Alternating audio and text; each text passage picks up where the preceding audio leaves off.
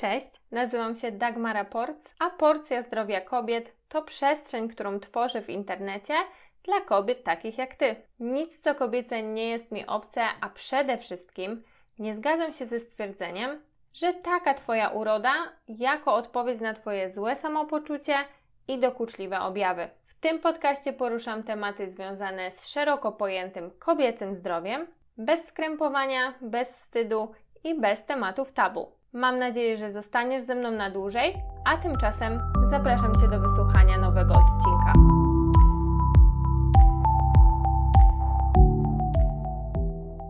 Witam Cię w moim pierwszym odcinku podcastu.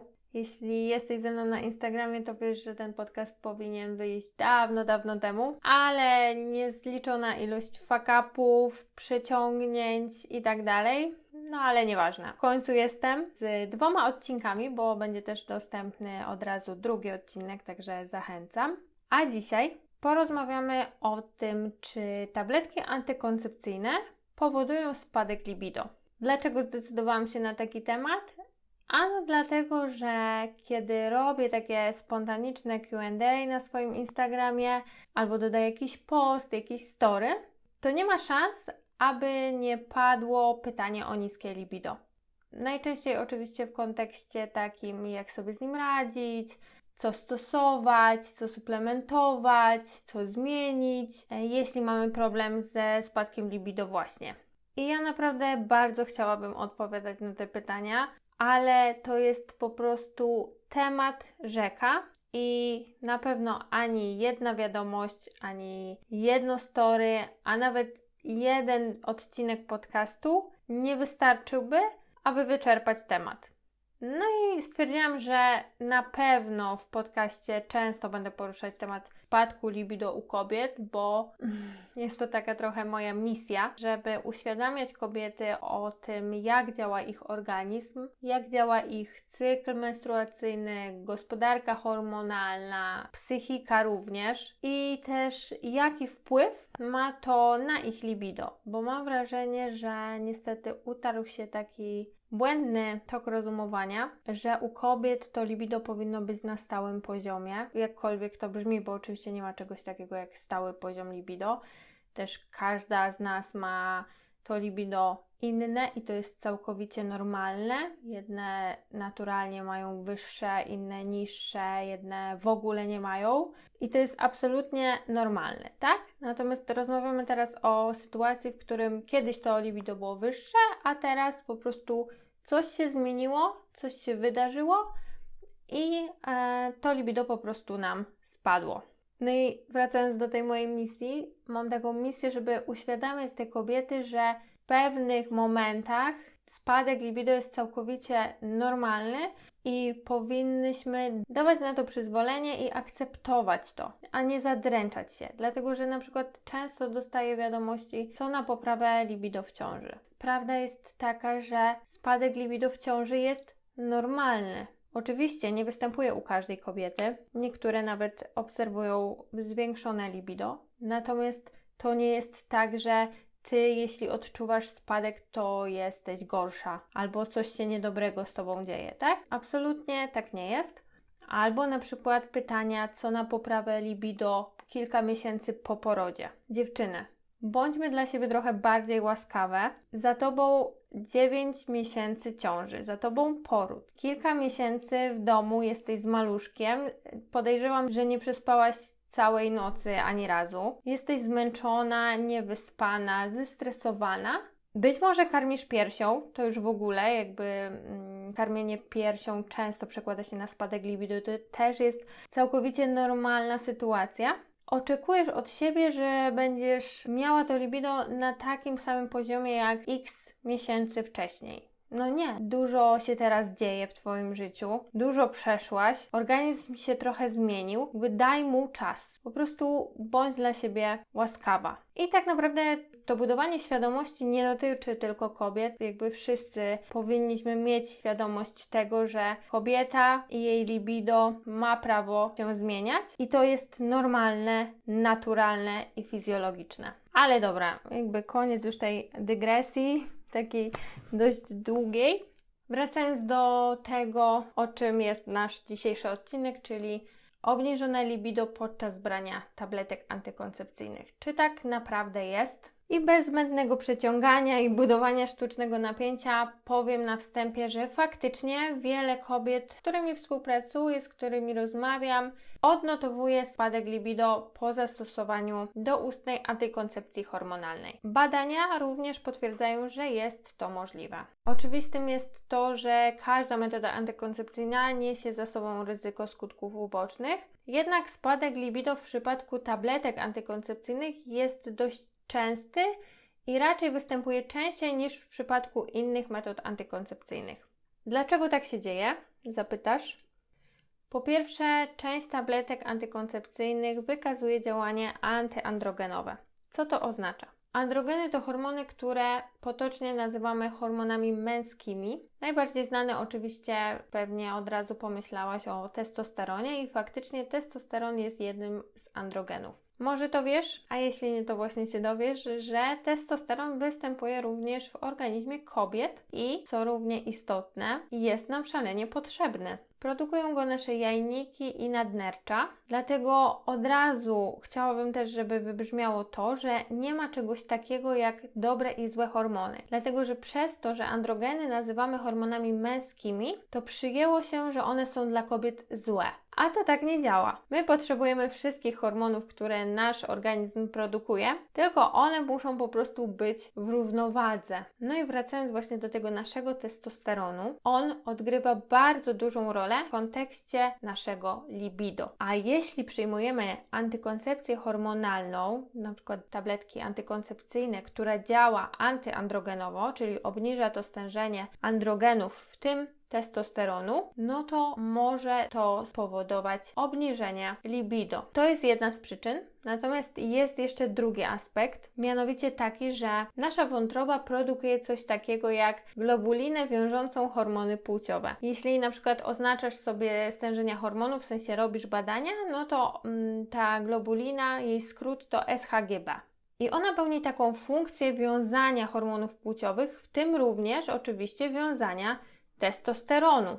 Ale nie tylko, bo wiąże również na przykład DHT, estradiol, tak? Mówiąc, że SHGB wiąże hormony płciowe, a w tym wypadku mam na myśli testosteron, to oznacza to, że ten testosteron związany z tą globuliną jest transportowany we krwi, ale w formie nieaktywnej metabolicznie, czyli takiej, która nie wykazuje żadnego efektu na nasz organizm. Czyli biorąc tabletki antykoncepcyjne, często z jednej strony mamy do czynienia z sytuacją, gdzie testosteron spada, a dodatkowo wzrasta stężenie tej globuliny wiążącej hormony płciowe, czyli SHGB, która powiedzmy te resztki e, testosteronu dodatkowo wiąże i powoduje, że stają się one nieaktywne metabolicznie. Mam nadzieję, że to zobrazowałam.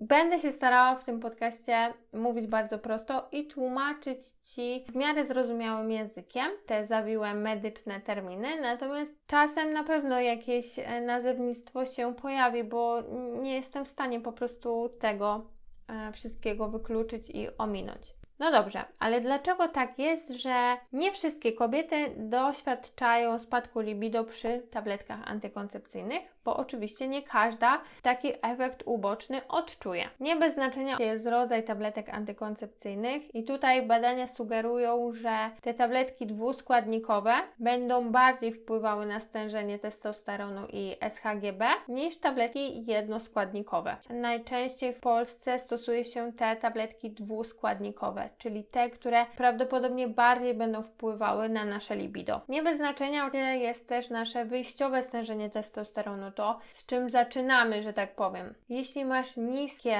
stężenie testosteronu i dołożysz do tego tabletki antykoncepcyjne, które właśnie działają antyandrogenowo, no to duża szansa na to, że takie działanie niepożądane wystąpi. A kiedy możemy zaobserwować niskie stężenie testosteronu u kobiet? Na przykład u kobiet, które są niedożywione. I mam tu na myśli zarówno niedożywienie ilościowe, jak i jakościowe.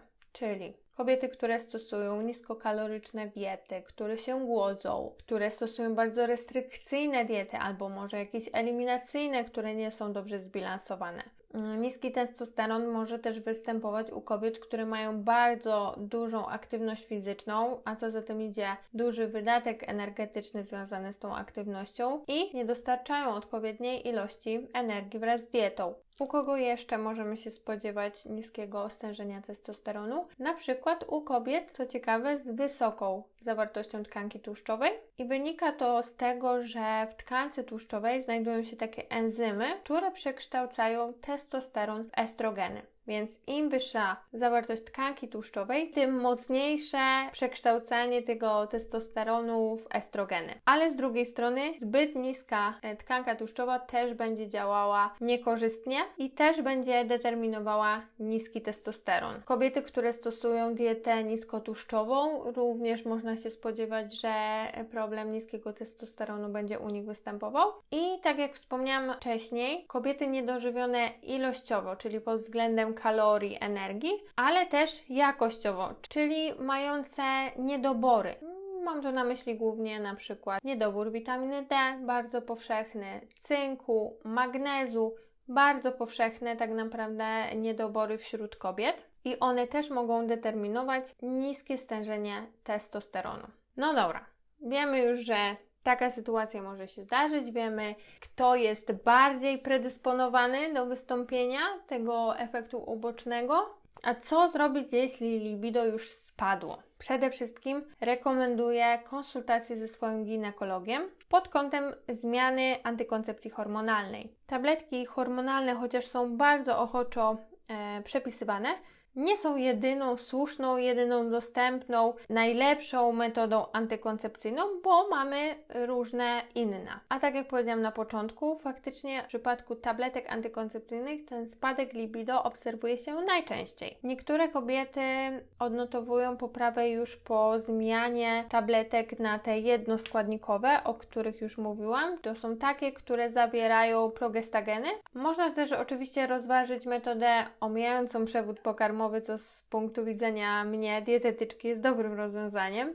Ale oczywiście mamy też opcję antykoncepcji niehormonalnej, na przykład wkładka domaciczna miedziana, tak? Badania wskazują, że kobiety stosujące antykoncepcję niehormonalną odczuwają mniejszy spadek libido niż kobiety stosujące inną formę antykoncepcji. Oczywiście, tak jak też mówiłam na początku, każda forma antykoncepcji hormonalnej wiąże się z ryzykiem wystąpienia jakichś skutków ubocznych i decyzja o jej formie należy finalnie do Ciebie Ciebie i do Twojego lekarza prowadzącego. Niemniej, moim zdaniem, warto mieć taką podstawową wiedzę o rzeczach, o których dzisiaj sobie rozmawiamy. Problem moim zdaniem pojawia się w sytuacjach, w których antykoncepcja hormonalna nie jest stosowana w związku z chęcią zapobiegania niechcianej ciąży, a na przykład w sytuacjach leczenia, tutaj daję cudzysłów, trądziku powiedzmy. Dam taki przykład, dlatego że taka sytuacja w mojej praktyce występuje bardzo często, bo ja e, często prowadzę kobiety z trądzikiem, który ma różne przyczyny. Oczywiście część wynika z nadmiernych androgenów, część wynika z